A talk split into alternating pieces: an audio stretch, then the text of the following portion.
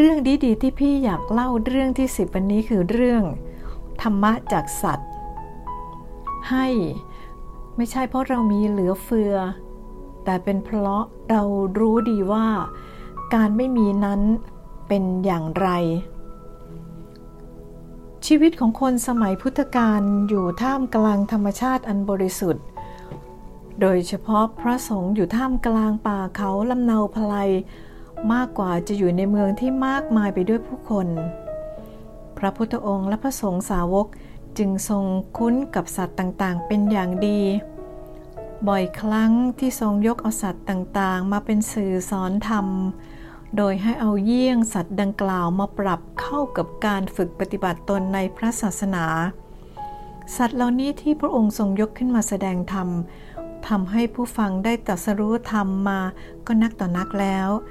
จะเรียกว่าตรัสรู้เพราะสัตว์ช่วยก็ย่อมได้อย่างเช่นครั้งหนึ่งพระองค์เสด็จดำเนินผ่านสถานที่แห่งหนึ่ง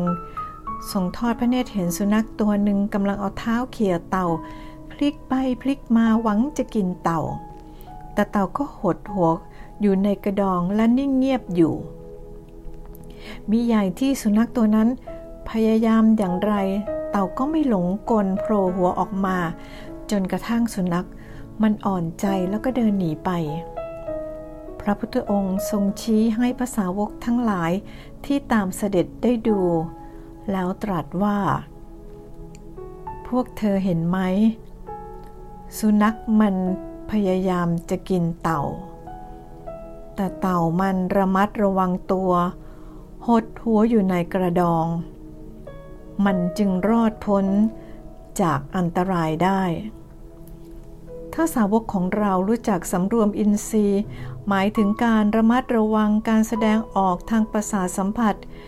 คือเวลาตาเห็นรูปหูได้ยินเสียงจมูกได้กลิ่นลิ้นได้ลิ้มรสกายได้สัมผัสกับวัสดุภายนอก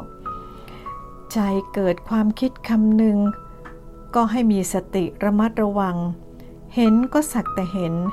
ได้ยินก็สักแต่ได้ยินไม่ให้เกิดความยินดียินร้าย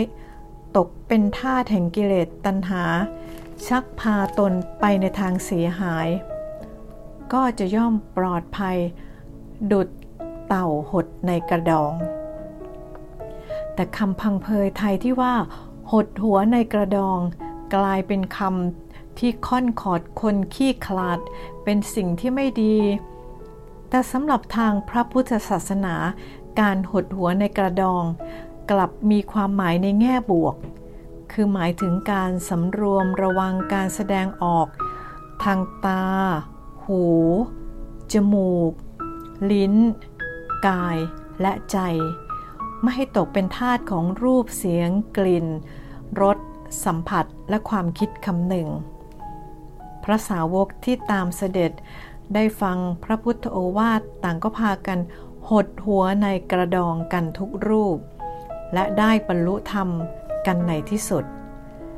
มีอยู่คราวหนึ่งพระองค์เสด็จผ่านไปยังลำธารแห่งหนึ่งทรงทอดพระเนตรเห็นนายโคบาลคือเด็กเลี้ยงโค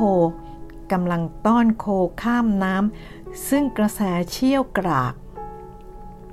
โคทั้งฝูงต่างว่ายข้ามมีโคจ่าฝูงว่ายน้ำนำทางจนข้ามถึงฝั่งโน้นโดยสวัสดิภาพพระพุทธองค์ทรงชี้ให้เหล่าสาวกดูฝูงโค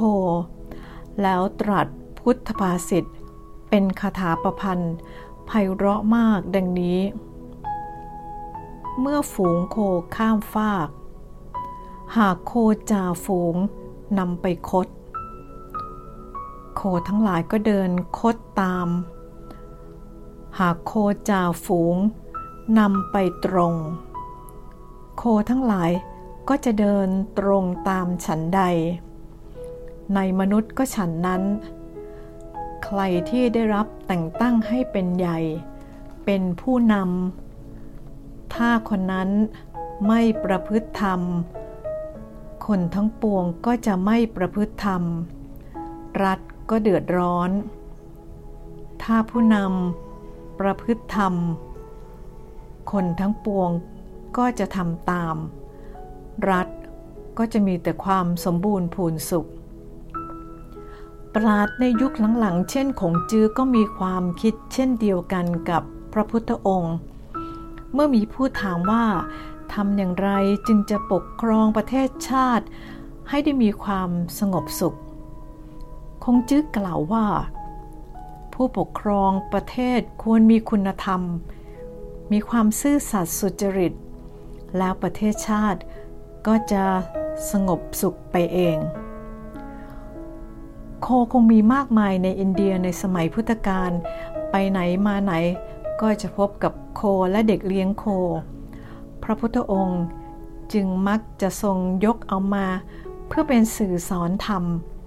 เช่นเปรียบฝูงโคที่ถูกนายโคบาลไล่ต้อนไปสู่ที่หากินถึงเวลาค่ำก็ต้อนกลับเข้าคอกเปรียบกับชีวิตคนเราเกิดมาแล้วก็ถูกความแก่และความตายไล่ต้อนไปทุกนาทีในที่สุดก็จะเข้าคอกคือตายไปชีวิตนี้มันช่างสั้นเสียเหลือเกินธรรมะจากสัตว์บทความโดยศาสตราจารย์เสถียรพงษ์วรรณปกเขียนไว้เมื่อวันอาทิตย์ที่เก้ากันยายนพุทธศักราชสองพันห้าร้อยห้าสิบในหนังสือพิมพ์ไทยรัฐพี่ตุ้มเป็นผู้เล่าเรื่องค่ะ